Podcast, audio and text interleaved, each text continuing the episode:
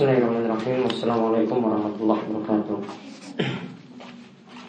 الحمد لله رب العالمين حمدا كثيرا طيبا مباركا فيكم يحب ربنا الرضا وأشهد أن لا إله إلا الله وحده لا شريك له وأشهد أن محمدا عبده ورسوله اللهم صل على نبينا وسيدنا محمد وعلى آله ومن تبعهم بإحسان إلى يوم الدين اللهم انفعنا بما علمتنا وعلمنا ما ينفعنا وزدنا علما اللهم أصلح لنا ديننا التي هو عصمة أمرنا وأصلح دنيانا التي فيها معاشنا وأصلح آخرتنا التي فيها معادنا واجعل الحياة زيادة لنا في كل خير واجعل الموت راحة لنا من كل شر Alhamdulillah, ya para akhwat sekalian yang semoga selalu dirahmati dan diberkahi oleh Allah Subhanahu wa taala. Kita bersyukur pada Allah atas nikmat yang Allah telah anugerahkan kepada kita sekalian sehingga pada kesempatan sore hari ini kita dapat kembali melanjutkan kajian rutin kita. Setiap kami sore membahas masalah fikih wanita yang diambil dari pembahasan Syekh Saleh bin Fauzan bin Abdullah Fauzan dan beliau atau risalah beliau dan bihat ala ahkami taktas bil mu'minat dan di mana kali ini kita masih melanjutkan pembahasan seputar haji dan umroh.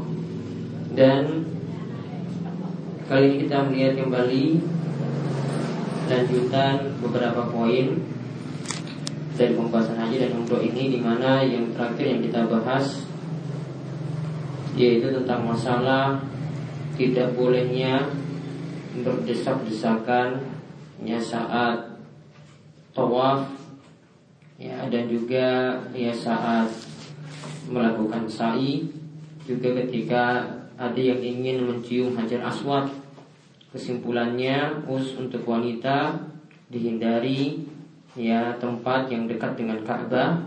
Namun hendaklah dia memilih tempat yang jauh dari Ka'bah supaya tidak terlalu berdesak-desakan. Bahkan sebagian ulama menganjurkan untuk wanita itu melakukan tawaf di malam hari Ya karena mengingat di malam hari itu lebih sepi Lebih longgar daripada di siang hari.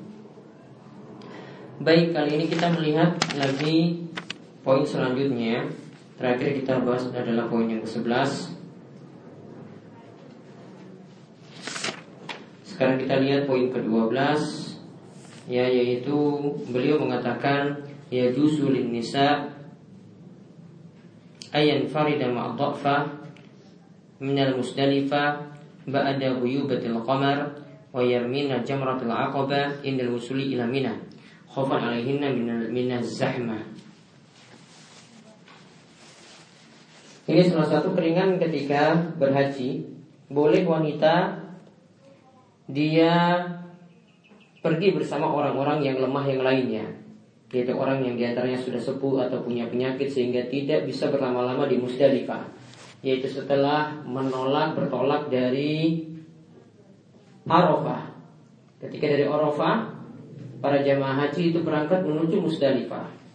Maka ketika sampai di Musdalifah, para wanita boleh ikut dengan orang-orang yang lemah tadi, orang yang sudah sepuh atau punya penyakit sehingga dia tidak bisa berlama-lama di situ. Namun berpisahnya mereka dari Musdalifah itu setelah pertengahan malam. Ini pendapat yang rajih yaitu setelah guyu batil qamar.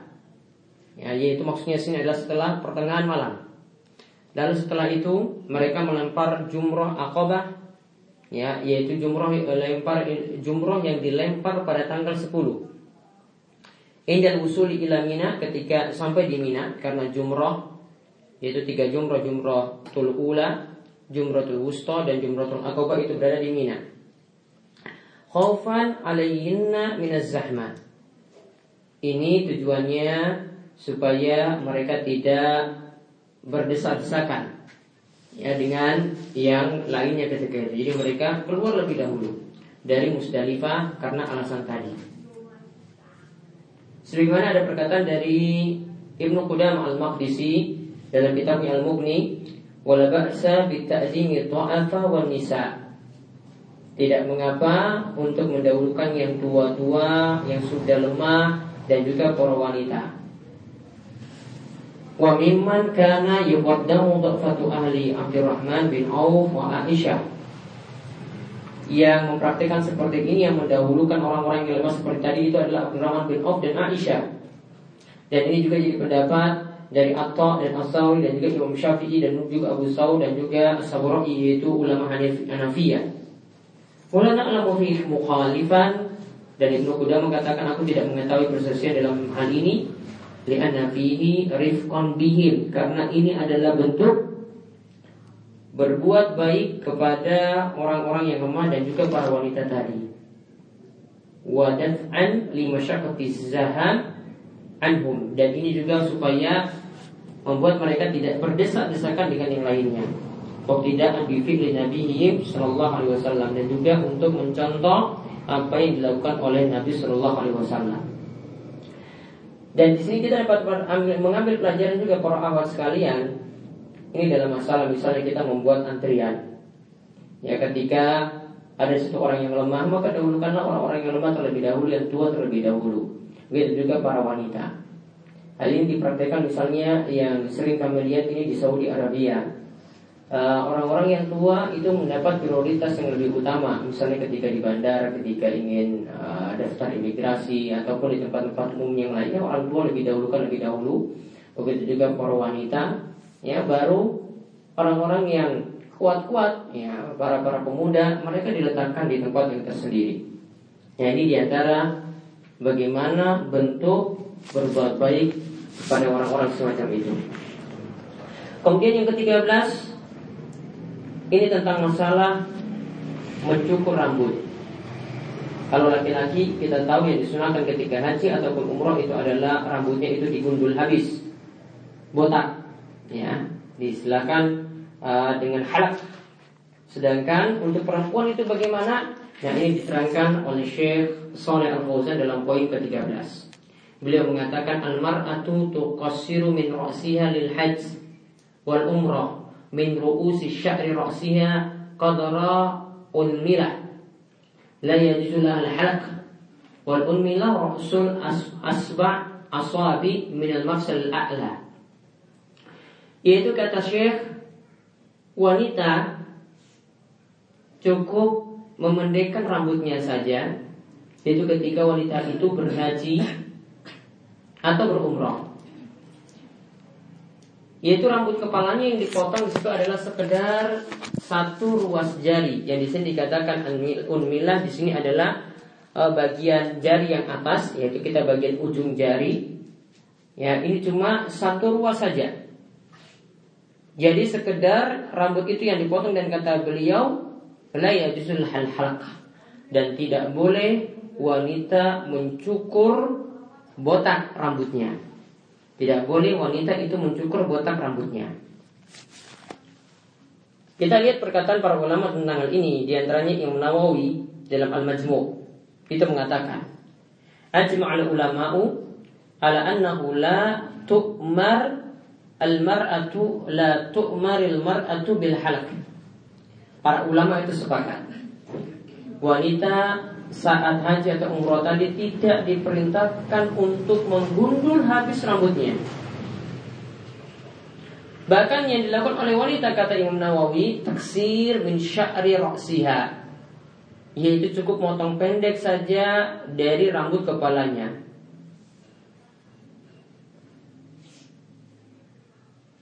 Karena ini kata Imam Nawawi, jika wanita itu menggundul rambut kepala, maka li'annahu bid'atun fi haqqihin. Itu adalah suatu perbuatan yang mengada-ngada. Ya, dan ini juga menyerupai apa yang dilakukan oleh laki-laki. Jadi di sini tidak diperkenankan uh, wanita itu mencukur rambut dengan gundul, cuma bisa dengan memendekkannya saja.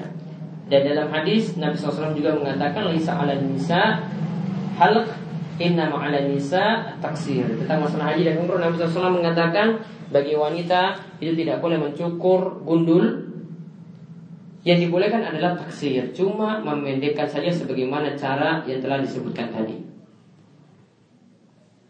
Dan tentang masalah hukum Menggundul rambut kepala kalau wanita sudah jelas tadi dia hanya boleh memendekkan saja. Namun rambut wanita dalam keadaan panjang itu lebih baik dan banyak ujian para ulama tentang hal ini.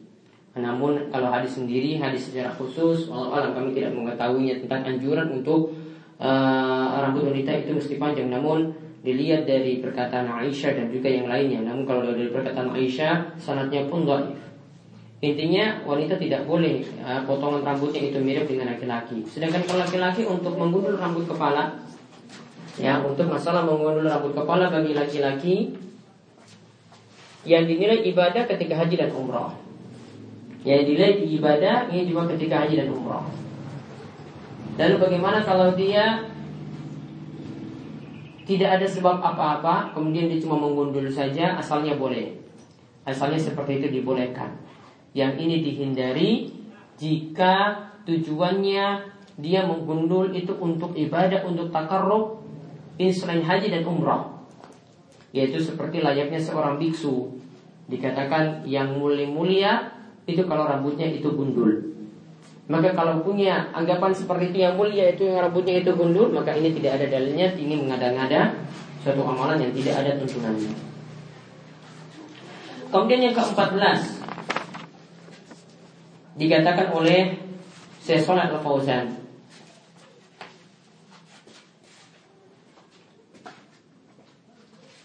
Ini tentang masalah wanita saat melempar jumroh akoba Bagaimana dia dikatakan tahallul Tahallul itu artinya kalau tadi awalnya kita ihram Sedang berihram ketika mulai haji Maka ketika sudah selesai dari beberapa amalan itu nanti ada istilah tahallul. Tahallul ini artinya lawan dari ihram. Ihram itu artinya tidak boleh melakukan apa-apa. Kalau tahallul boleh lagi melakukan larangan-larangan yang sebelumnya itu dilarang.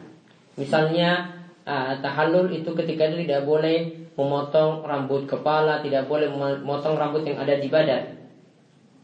Maka saat dia tahallul dia boleh memotongnya. Saat ihram dia tidak boleh memakai wangi-wangian. Maka saat tahallul boleh memakai wangi-wangian.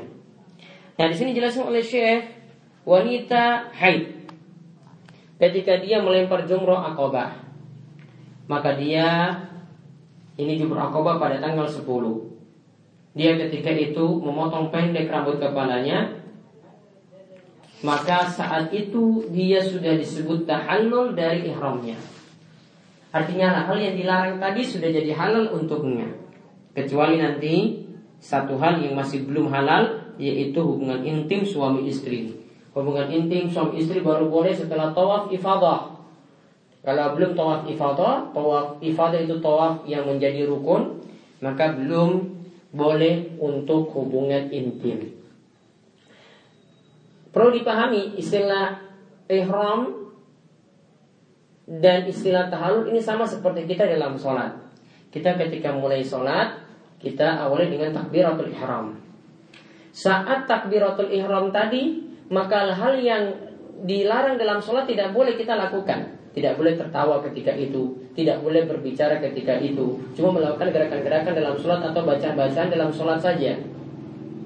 Baru nanti setelah kita salam, nah ini salam ini mirip dengan tahalul. Salam ini tanda akhir sholat itu ada. Tanda sholat itu berakhir. Maka yang sebelumnya dilarang, maka itu jadi dibolehkan. Maka ketika itu setelah dia salam dia boleh tertawa, ketika dia itu salam dia boleh berbicara, boleh ngobrol. Ya, ini tidak dia lakukan di dalam sholat. Ya, ini sama dengan istilah ihram dan tahallul untuk masalah haji. Jadi wanita tadi ketika dia dalam keadaan haid pun dia masih boleh tahallul, masih dianggap tahallul. Ya masih bisa disebut tahalul ketika dia sudah lempar jumroh akobah ditambah satu lagi nanti kalau dia melakukan tawaf ifadah baru tahalulnya itu jadi sempurna. Jadi tahalul untuk haji itu ada dua.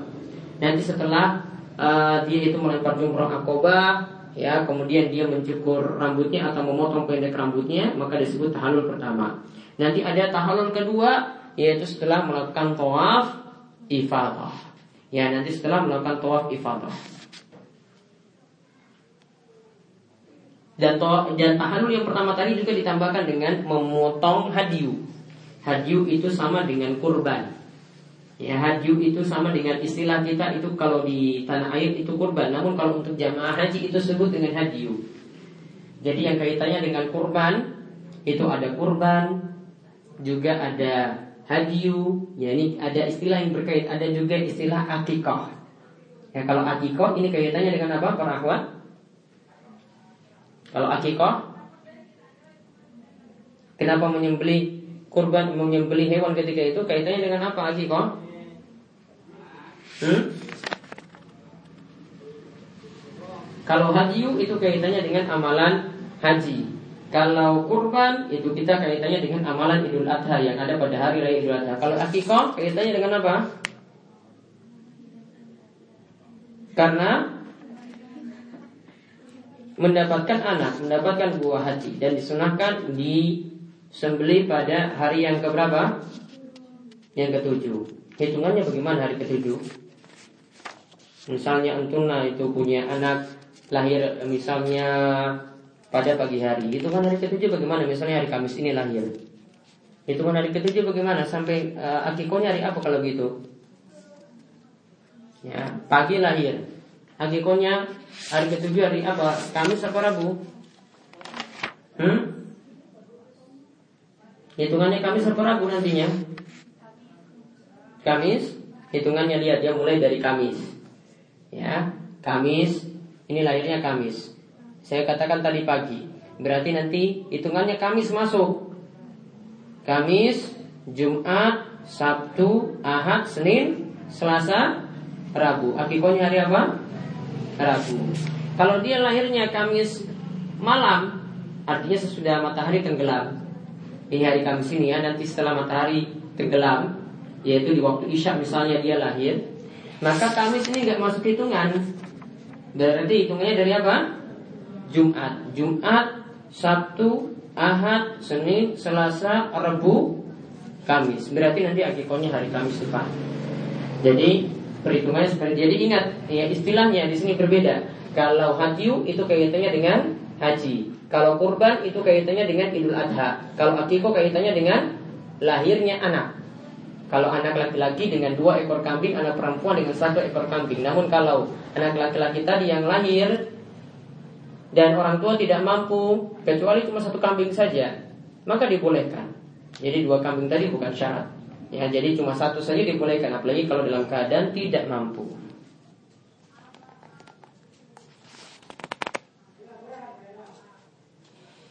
Kemudian kita lihat lagi poin ke-15. Beliau katakan, jika wanita haid dia itu haidnya setelah tawaf ifadah. Tadi tawaf ifadah kita sudah bahas masuk apa? Rukun haji, wajib haji atau sunnah haji? Tawaf ifadah masuk rukun haji. Maka saat dia itu sudah tawaf ifadah baru dia datang haid maka dia boleh pergi ke tanah air, boleh pulang ke negerinya tanpa melakukan tawaf wada. Kalau tawaf wada itu bagian dari wajib haji. Jadi lihat lagi catatannya tentang rukun haji itu apa saja, wajib haji itu apa saja. Selainnya nanti masuk sunnah. Ya, coba di, e, dibuka catatannya kemarin yang masuk rukun haji apa saja? Yang pertama yang masuk rukun haji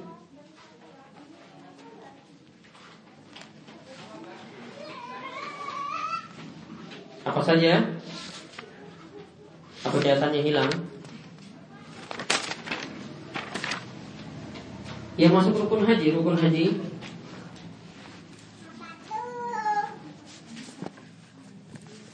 Apa saja masuk rukun haji? Ada berapa?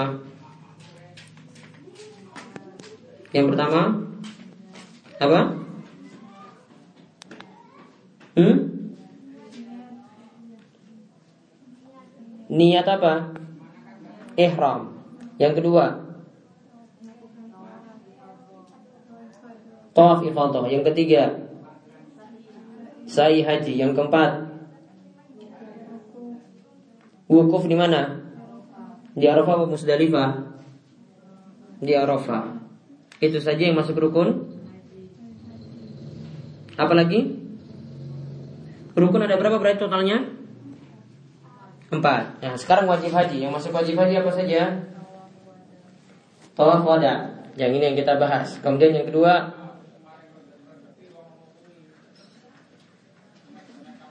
Oh, ini nggak bisa naik haji nanti nih. Apa saja? ihram dari mikot satu terus wukuf di Arafah dari waktu siang yaitu ketika matahari eh, zawal masuk waktu zawal sampai matahari tenggelam. Terus apa lagi? Mabit di Musdalifah. Terus apa lagi? Mabit di Mina. Terus apa lagi? Di Mina itu ada lempar jumroh, yaitu lempar jumroh pada tanggal 10 lempar jumroh akobah, pada tanggal 11 lempar jumroh akobah, wusta dan ula. Kemudian pada tanggal 11, 12, 13 itu lempar tiga jumroh. Jumroh ula, wusta dan akobah. Baru yang terakhir tadi yang kita sebut tawaf wada. Nah tawaf wada ini, ini perlu dicatat, ini gugur bagi wanita haid. Ini yang tadi yang dimaksudkan oleh Syekh Al-Fauzan. Ini gugur bagi wanita haid. Maka kalau wanita haid, dia tidak perlu melakukan tawaf wada. Namun kalau yang lainnya, wanita yang tidak mengalami haid, ya begitu juga para pria maka ketika mereka mau bertolak meninggalkan Makkah maka hendaklah dia mereka itu melakukan tawaf wada terlebih dahulu. Wada itu artinya perpisahan. Jadi tawaf perpisahan namun ini hanya menjadi amalan haji saja, tidak menjadi amalan umroh. Jadi umroh tidak ditekankan untuk melakukan tawaf wada. Kalau melakukan tawaf wada ya monggo silakan, namun tidak menjadi keharusan, tidak menjadi ke menjadi rukun umroh ataupun ya menjadi wajib umroh. Kata Nabi SAW dari Ibnu Abbas, ya di sini katakan, umiran nas ayyakuna akhiru ahdihim bil bait illa annahu khuffifa anil mar'atil haid. Yaitu diperintahkan bagi orang-orang yaitu jamaah haji akhir amalan mereka di bait yaitu di Mekah di Baitul Haram itu adalah tawaf kecuali bagi wanita yang haid mereka diringankan untuk tidak melakukan tawaf wada. Kemudian pembahasan kita terakhir dalam masalah haji dan umrah ini Beliau jelaskan dalam poin ke-16 Tentang masalah ziarah ke tempat-tempat yang ada di Mekah atau Madinah Di sini dikatakan oleh Syekh Al Fauzan Para wanita disunahkan untuk melakukan ziarah ziarah ke Masjid Nabawi lisolah fihi untuk melakukan sholat di Masjid Nabawi wa fihi dan juga melakukan doa di Masjid Nabawi tersebut. Jadi ziarahnya boleh sholat di situ, perbanyak sholat di situ atau perbanyak doa di masjid tersebut itu boleh. Lakin la yajuzulah ziarah atau kubrin Nabi Sallallahu Alaihi Wasallam. Namun kata Syekh tidak diperkenankan para wanita untuk menziarahi kubur Nabi li'annaha manhiyatun an ziyaratil kubur karena para wanita itu dilarang untuk melakukan ziarah kubur. Ini sekali lagi mazhab yang dipegang oleh ulama Hambali yang ada di Saudi Arabia, wanita itu dilarang ziarah kubur. Di antaranya di sini beliau berdalil dengan uh, keumuman hadis yang melarang ziarah kubur bagi wanita yaitu di antaranya hadis yang mengatakan la'ana zawaratil kubur minan nisa. Terlaknatlah para wanita yang melakukan ziarah kubur. Di antara alasannya itu adalah dalil ini. Namun dalil ini terbantahkan oleh ulama yang membolehkan ziarah kubur bagi wanita. Hadis yang dimaksud itu bagi wanita yang sering-sering ziarah kubur. Namun kalau dia cuma sekali-kali saja maka itu dibolehkan ya dan yang lebih kuat dalam masalah ini pendapat yang menyatakan uh, ziarah kubur bagi wanita itu dibolehkan di antara dalilnya Nabi SAW pernah melihat seorang wanita di kubur ya dia ketika itu ada di sisi kubur dan dia ingatkan kepada wanita tadi Nabi SAW ingatkan kepada wanita tersebut bersabarlah ya bersabarlah jangan terlalu banyak nangis di kuburan Nabi SAW tidak melarang wanita ini ya untuk uh, tidak me melarang wanita ini untuk ziarah kubur. Namun Nabi SAW itu katakan cuma dia sabar. Makanya ketika uh, wanita ini diberitahu yang nasihati kamu ini adalah Nabi SAW, maka wanita itu segera menemui Nabi SAW kemudian mengatakan pada Nabi, ya dia meminta maaf. Ternyata Nabi SAW katakan, Inama sobru inda sodamatil ula. Sesungguhnya sabar itu ketika pertama kali mendapatkan cobaan. Ketika pertama kali mendapatkan cobaan. Maka ini menunjukkan wanita tadi dia melakukan ziarah kubur Nabi SAW tidak melarang perbuatannya tersebut. Yang dilarang dia terlalu banyak menangis ketika dia berada di kubur. Nah inilah yang dilarang pada wanita. Adapun untuk tempat-tempat yang lainnya di sini tidak disebutkan oleh Syekh untuk mengunjungi tempat-tempat yang lainnya maka dibolehkan ya namun di sini bukan menjadi ritual ritual yang menjadi syarat atau rukun ketika seorang itu melakukan amalan umroh atau amalan haji. Jadi misalnya ketika di Madinah pergi ke Masjid Kuba pergi ke Masjid Kiblatain kalau Masjid Kuba ada tuntunannya. Bahkan Nabi SAW punya kebiasaan pada hari Sabtu beliau mengunjungi Masjid Kuba untuk melaksanakan sholat dua rakaat. Ya jadi kalau ke Masjid Kuba boleh melakukan sholat dua rakaat di situ.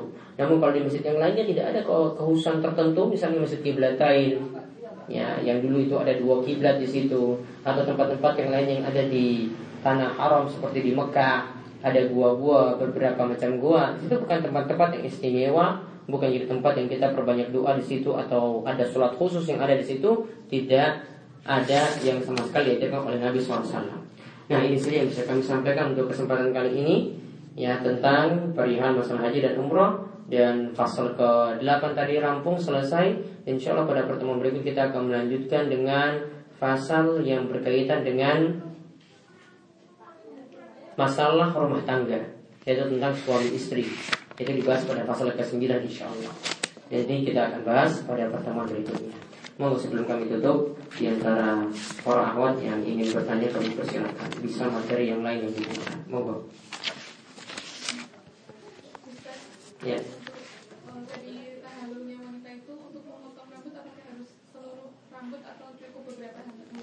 Tadi uh, satu ruas jari saja, ambil bagian ujung rambutnya, ya bagian ujung rambutnya saja yang belakang, ya itu saya dia potong satu ruas jari, ya tidak seluruh rambutnya, ujung-ujung rambutnya yang ada, pokoknya satu ruas jari aja diambil dari bagian paling ujung, nah itu sudah dianggap dia tahan dulu.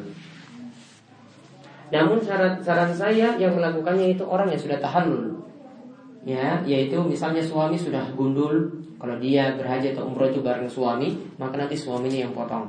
Ya, atau ada wanita lain yang sudah cukur, yang sudah potong, maka wanita lain yang memotongnya. Jangan yang belum belum belum sama-sama tahallul sudah memotong. Nanti jadi masuk larangan memotong rambut. Ada lagi? Ya.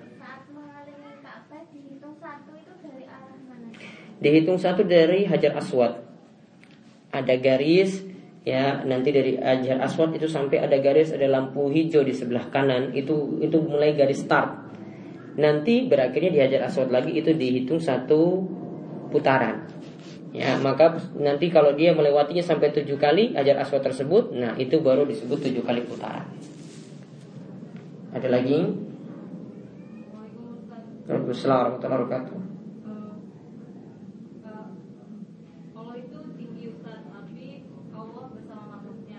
Ya.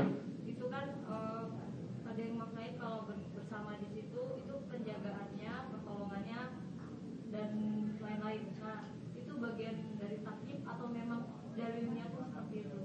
Baik. Allah Subhanahu wa taala ya mengatakan tentang masalah sifat ma'iyah misalnya wa huwa ma'akum aina kuntum. Allah itu bersama kalian di mana saja kalian itu berada dan tentang sifat tinggi Allah Subhanahu wa taala misalnya disebutkan dalam ayat Ar-Rahman wa Allah itu menetap tinggi di atas arsy Maka yang perlu dipahami pertama kali tentang ayat ini tidak mungkin satu ayat satu dan yang lainnya itu saling kontradiktif. Saling bertentangan itu sangat-sangat mustahil. Ya. Jadi tidak mungkin ayat-ayat Al-Qur'an itu saling bertentangan. Sehingga Allah itu menetap tinggi di atas ars itu benar ya. Dan Allah bersama dengan makhluknya itu juga benar. Nah, sekarang masalah mengkompromikan di antara sifat ketinggian Allah Subhanahu wa taala dengan sifat ya kebersamaan yang Allah Subhanahu wa taala miliki. Cara pendalilan yang tepat tentang masalah ini adalah kita pahami ya tetap tidak ada istilah takwil di situ. Jadi tidak bisa kita bawa ayat yang menyatakan Allah itu menetap tinggi di atas arsnya kita pahami oh Allah yang dikatakan menetap tinggi tadi itu artinya Allah berkuasa. Ini namanya takwil karena dia sudah memalingkan dari makna yang sebenarnya. Begitu pula kalau kita memahami sifat kebersamaan juga tidak boleh ditolak. Atau mungkin ada yang memahami secara berlebihan seperti uh, yang menganggap bahwasanya nanti makhluk itu bersatu dengan Allah Subhanahu wa taala dan ini juga tidak dibolehkan. Coba kita perhatikan, nanti silakan dicek di surat Al-Hadid ayat keempat. Dalam satu ayat itu disebutkan sifat kebersamaan Allah dan sifat ketinggian Allah sekaligus. Ya, ini disebutkan dalam satu ayat yaitu surat Al-Hadid ayat 4. Huwallazi khalaqas samawati wal arda fi sittati ayyamin tsumma stawa 'alal 'arsy. Ya sesungguhnya Allah mencipta langit dan bumi dalam enam hari. Kemudian dia Allah menetap tinggi di atas arsh. Kemudian dilanjutkan lagi ayat itu ya'lamu ma yaliju fil ardi wa ma yakhruju minha wa ma yanzilu minas sama'i wa ma ya'ruju fiha. Dia yaitu Allah mengetahui apa yang masuk ke dalam bumi dan apa yang keluar daripadanya dan apa yang turun dan apa yang naik. Apa yang turun dan apa yang naik Allah tahu. Lalu dikatakan ditutup ayat ini dengan wa huwa ma'akum aina kuntum. Wa huwa ma'akum aina kuntum ya, yaitu Allah bersama kalian di mana saja kalian berada. Maka dua ayat ini tidak ber, dua pemahaman tadi tidak bertentangan. Allah menetap tinggi di atas ars dengan kebersamaan Allah tidak bertentangan. Sehingga kita pahami secara tekstual tadi untuk menetap tinggi di atas ars kita katakan Allah memang punya sifat zat yang tinggi kemudian untuk sifat kebersamaan kita katakan yang para ulama itu katakan sifat kebersamaan itu ada dua macam ada kebersamaan yang sifatnya umum yaitu Allah uh, kalau sifat kebersamaan yang umum yaitu Allah mengetahui tingkah laku manusia Orang kafir Allah ketahui, orang beriman Allah ketahui. Dan ada sifat kebersamaan yang khusus, yaitu cuma untuk ber, orang beriman saja. Yang di sini para ulama itu tafsirkan yang dimaksud kebersamaan ini Allah akan menolongnya, Allah akan mendukungnya, Allah akan bersamanya, memberi taufik kepadanya. Ini yang dimaksudkan dengan itu dan ini bukan takwil. Ya, ini bukan takwil namun untuk memahami makna dari sifat ma'iyah saja.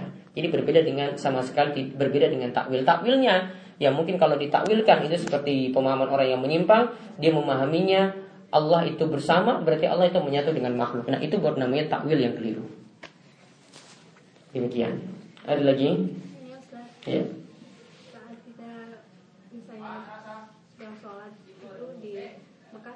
pas batal itu gimana di tengah-tengah apa banyak orang gitu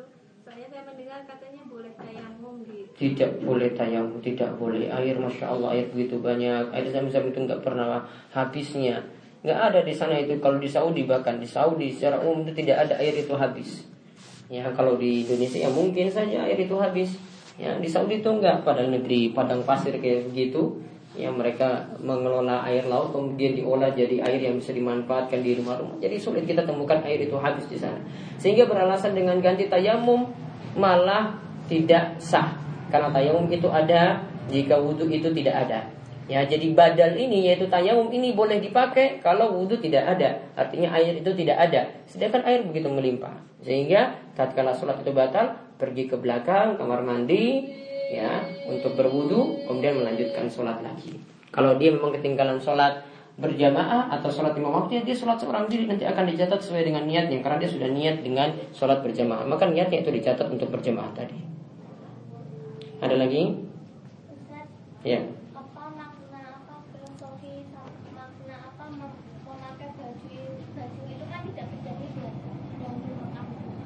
Iya, maksud tidak berjahit itu ini perlu dipahami. Kalau tidak berjahit maksudnya sama sekali tidak ada jahitan itu keliru pemahamannya. Yang dimaksudkan di sini adalah tidak berjahit tidak membentuk lekuk tubuh. Yaitu lihat kalau laki-laki itu pakai celana, ini celana ini kan dibentuk lekuk tubuhnya. Namun yang dimaksudkan tidak berjahit di sini ya, dia pokoknya memakai kain kain yang di situ dia tidak bentuk kain tadi seperti celana atau seperti baju atau seperti kaos. Oleh karena itu yang dia pakai sama seperti dia pakai sarung. Jadi diikat seperti sarung dan selendang nanti yang ada di atasnya tidak sama sekali membentuk baju. Nah itu jadi pakaian yang tidak berjahit yang maksud sini adalah tidak membentuk baju atau tidak membentuk celana. Itu yang dimaksudkan. ya maka dia tidak boleh memakai pakaian-pakaian semacam itu yang dia bolehkan ya tadi cuma memakai dua lembar kain saja di atas dan di bawah yang disebut dengan izar dan rida ada lagi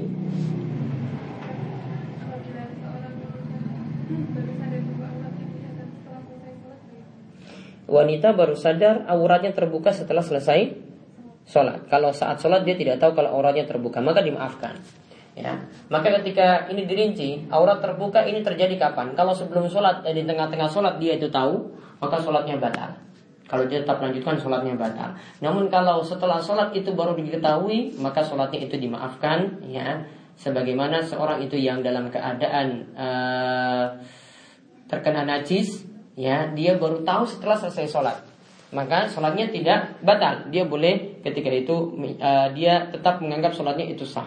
Namun kalau hadas ini berbeda lagi. Kalau ini berbeda dengan masalah orang yang terkena hadas. Kalau misalnya orang kentut di tengah sholat dia kentut ya. Dan dia jelas-jelas tahu. Ya maka kalau dia lanjutkan sholatnya batal. Ya dia kalau lanjutkan sholatnya itu batal. Begitu juga kalau seorang misalnya dia baru dalam keadaan berhadas dia misalnya sebelum subuh itu sudah hadas ya. Dan dia baru ketahui setelah dia sholat subuh. Maka sholat subuhnya harus diulangi dan dia harus mandi terlebih dahulu dan dia baru melaksanakan sholat subuh. Namun untuk masalah tadi yang ditanyakan untuk aurat ini tidak termasuk dalam pembahasan itu. Namun kalau ini baru ketahuan setelah selesai sholat maka sholatnya itu sah. Wallahu ya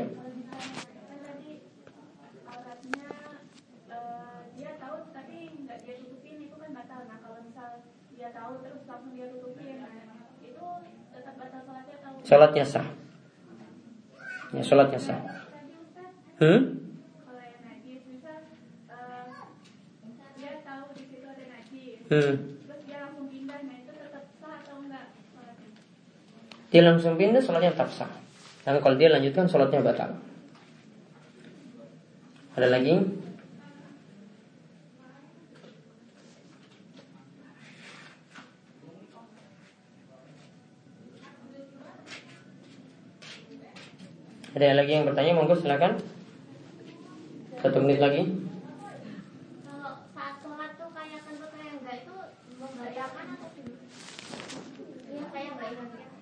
Dia enggak yakin. Yakin.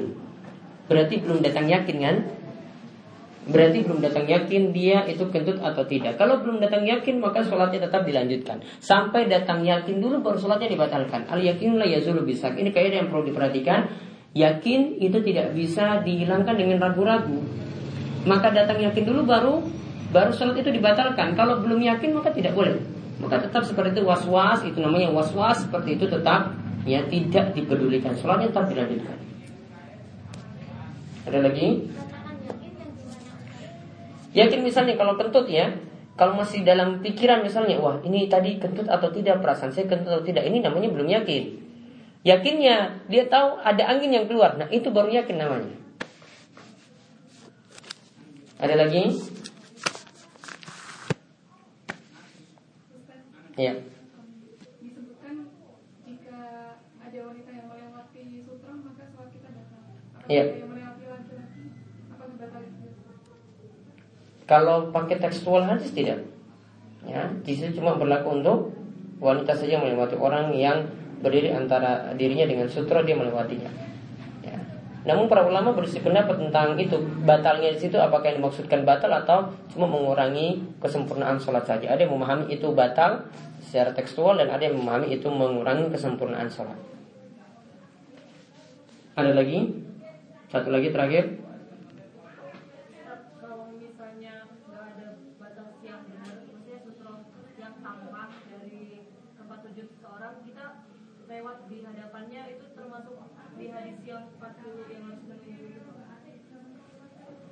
Jadi gimana tadi sutrohnya? Hmm? Nah, dia cuma pakai sejadah, tidak ada sutroh. Ya, terus kita lewat di depan mana di sini? Depan antara dirinya dengan ujung sajadahnya atau di luar sajadahnya? Kalau di luar sajadahnya, sholatnya tidak ada masalah. Ah, orang yang lewat tadi tidak ada masalah. Artinya itu sudah di luar tempat sujud. Ya, jadi yang dilarang itu dalam hadis tidak boleh melewati orang yang dia dengan sutrohnya tadi itu antara sutroh dengan dirinya. Kalau sudah di luar sutroh maka tidak termasuk. Yang tidak termasuk dalam larangan. Termasuk juga kalau ada yang menganggap bahwasanya sejadah ini bisa jadi sutra. Menurut sebagian ulama seperti itu, ya. Mereka lebih memilih memakai sajadah karena itu lebih terlihat sebagai sutra daripada garis. Kalau garis tidak terlihat, namun kalau pakai sajadah lebih terlihat orang tahu ini tempat sholatnya. Maka yang terlarang adalah di area dia sholat, yaitu antara dia berdiri dan dia sujud. Namun di luar itu boleh lewat di depannya, itu tidak ada masalah. Maka kita tidak perlu oh jauh-jauh ah ini dia sholat di belakang situ, maka saya harus sampai 20 meter dari depan baru dia lewat gitu. Tidak. Di luar tempat dia sujud kita boleh melewati tempat tersebut. Ya demikian Allah alam suhab ya mudah-mudahan bermanfaat. Kami cukupkan sekian. Subhanakallahumma bihamdika. Asyhadu an la ilaha illa anta. Astaghfiruka wa atubu Assalamualaikum warahmatullahi wabarakatuh